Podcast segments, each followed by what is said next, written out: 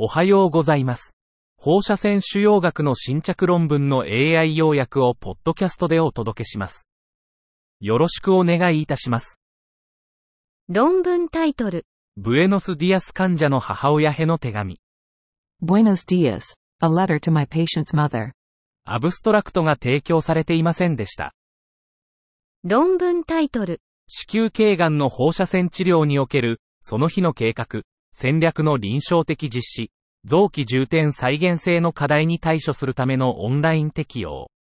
Clinical implementation of Plan of the Day, Strategy in Definitive Radiotherapy of Cervical Cancer. Online adaptation to address the challenge of organ filling reproducibility. 背景、子宮頸がんの確定的な骨盤強度調整放射線治療、いや、は、対象となる臓器の日々の位置と体積の変化により、地理的なミスが発生しやすい。方法、この前向き、非ランダム化フェーズ2研究では、子宮頸がんフィーゴ、2009、ステージ IB2E 部の患者が、確定的な骨盤 CTRT を受けた。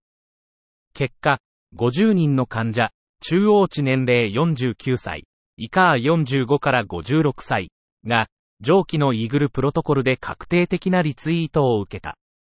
結論、臓器重点、特に膀胱の感覚の変化は、確定的な設定、完全な子宮頸部での固定全処置プロトコルにもかかわらず避けられない。以上で本日の論文紹介を終わります。お聞きいただき、ありがとうございました。